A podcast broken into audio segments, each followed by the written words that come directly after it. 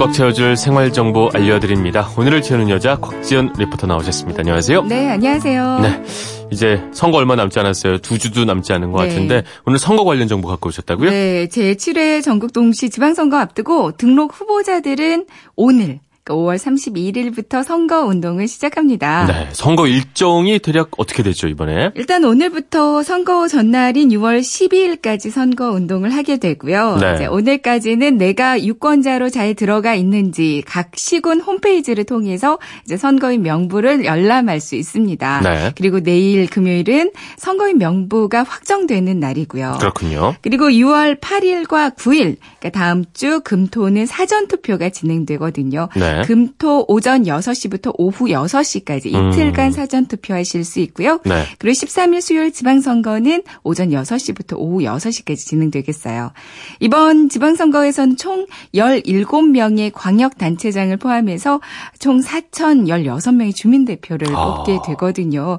후보자만 해도 만 명 정도가 되는 인원이 이번 선거를 위해서 막 뛰게 되는 거죠. 그래서 지방선거 좀 어려운 점이 있어요. 총선이나 대선은 딱 알고 뽑는데 그죠. 가서 그냥 아 그냥 정당 보고 인상 좋은 분 보고 네. 없지 않아 또 이런 경향이 있는데 말이죠. 맞습니다. 이 정보가 별로 없어서 그런 것 같아요. 네, 아마 잘 몰라서 이번에도 그냥 정당 보고 찍거나 하시는. 분들도 계실 것 같은데요. 네. 이런 고충을 해결하기 위해서 아주 좋은 정보가 있어서 오늘 그거 알려드릴까 해요. 네. 중앙선거관리위원회에서는 정책 공약 알림이 음. 사이트를 운영하고 있습니다. 여기 들어가면 모든 정보가 다 망라돼 있는 건가요? 네, 맞습니다. 네. 중앙선거관리위원회 정책 공약 알림이 홈페이지로 들어가시면 되는데요. 네. 팔로시.nec.go.kr로 들어가시면 돼요. 네. 어, 여길 이용하면 모든 후보자들의 공약을 살펴보실 수 있습니다.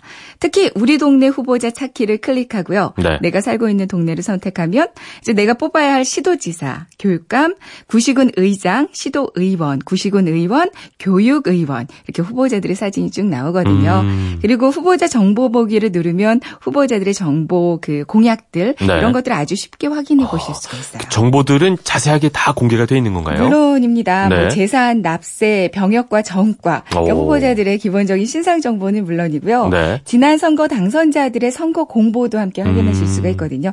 이게 또 눌러보는 재미도 그렇겠네요. 좀 쏠쏠하더라고요. 네. 뿐만 아니라 후보자들의 책자형 선거 공보물이 그 PDF 파일 형태로 업로드가 돼 있어요. 네. 그러니까 주소지가 바뀌었거나 해서 이 공보물을 받 아보지 못하시는 분들도 음. 계시잖아요. 여기서 그렇죠. 업로드 받으셔도 됩니다. 또 지난 4월부터는 우리 동네 공약지도 서비스라고 이런 서비스가 제공이 되고 있다고요? 네. 지난 4월 24일부터 중앙선거관리위원회 홈페이지와 모바일 앱 선거 정보를 통해서 네. 우리 동네 공약지도 온라인 서비스가 진행되고 있거든요. 그러니까 우리 동네 공약지도는 정당과 후보자의 정책과 공약 개발을 지원하고 네. 또 유권자의 공약 제안을 활성화하기 위해서 제작된 거라고 그래요. 지역별 주민들의 주요 관심사를 빅데이터로 분석한 어, 자료라고 그렇군요. 하거든요. 네.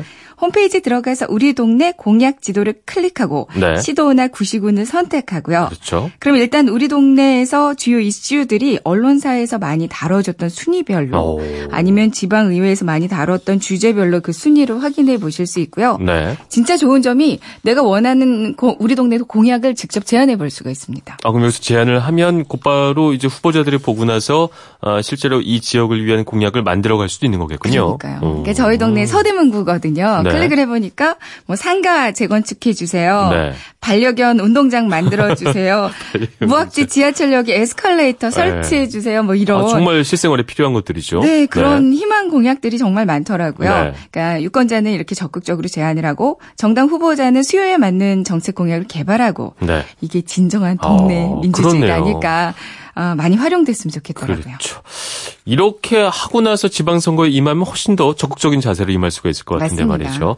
이번 선거에 특별히 좀 유념해야 될 부분도 있을까요? 네, 뭐 제6회 지방선거 때와 똑같이 이번에도 총 7장의 투표용지를 받게 됩니다. 네. 단 세종시는 4장 그리고 제주시는 5장으로 조금 음, 다르고요. 네. 이제 대통령 선거, 국회의원 선거와는 다르게 지방선거는 제외 투표와 선상 투표는 실시하지 않는다는 음, 점 그렇군요. 이것도 함께 기억해 두시고요. 네. 지난 대선 때 선거법이 개정되면서 이제 온라인 온라인상으로는 투표일에도 선거운동이 가능해졌잖아요. 네. 이제 유권자들이 특정 기호를 연상시키는 인증샷 이런 거는 게시하는 게 온라인상으로는 가능해졌다는 것도 함께 참고해 두시면 좋을 것 같아요. 네.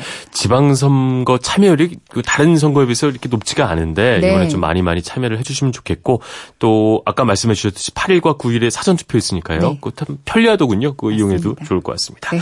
네, 오늘도 알차게 쩔꽉찬 정보였습니다. 지금까지 오늘 채운 여자 곽지연 리포터였습니다. 고맙습니다. 네, 고맙습 니다.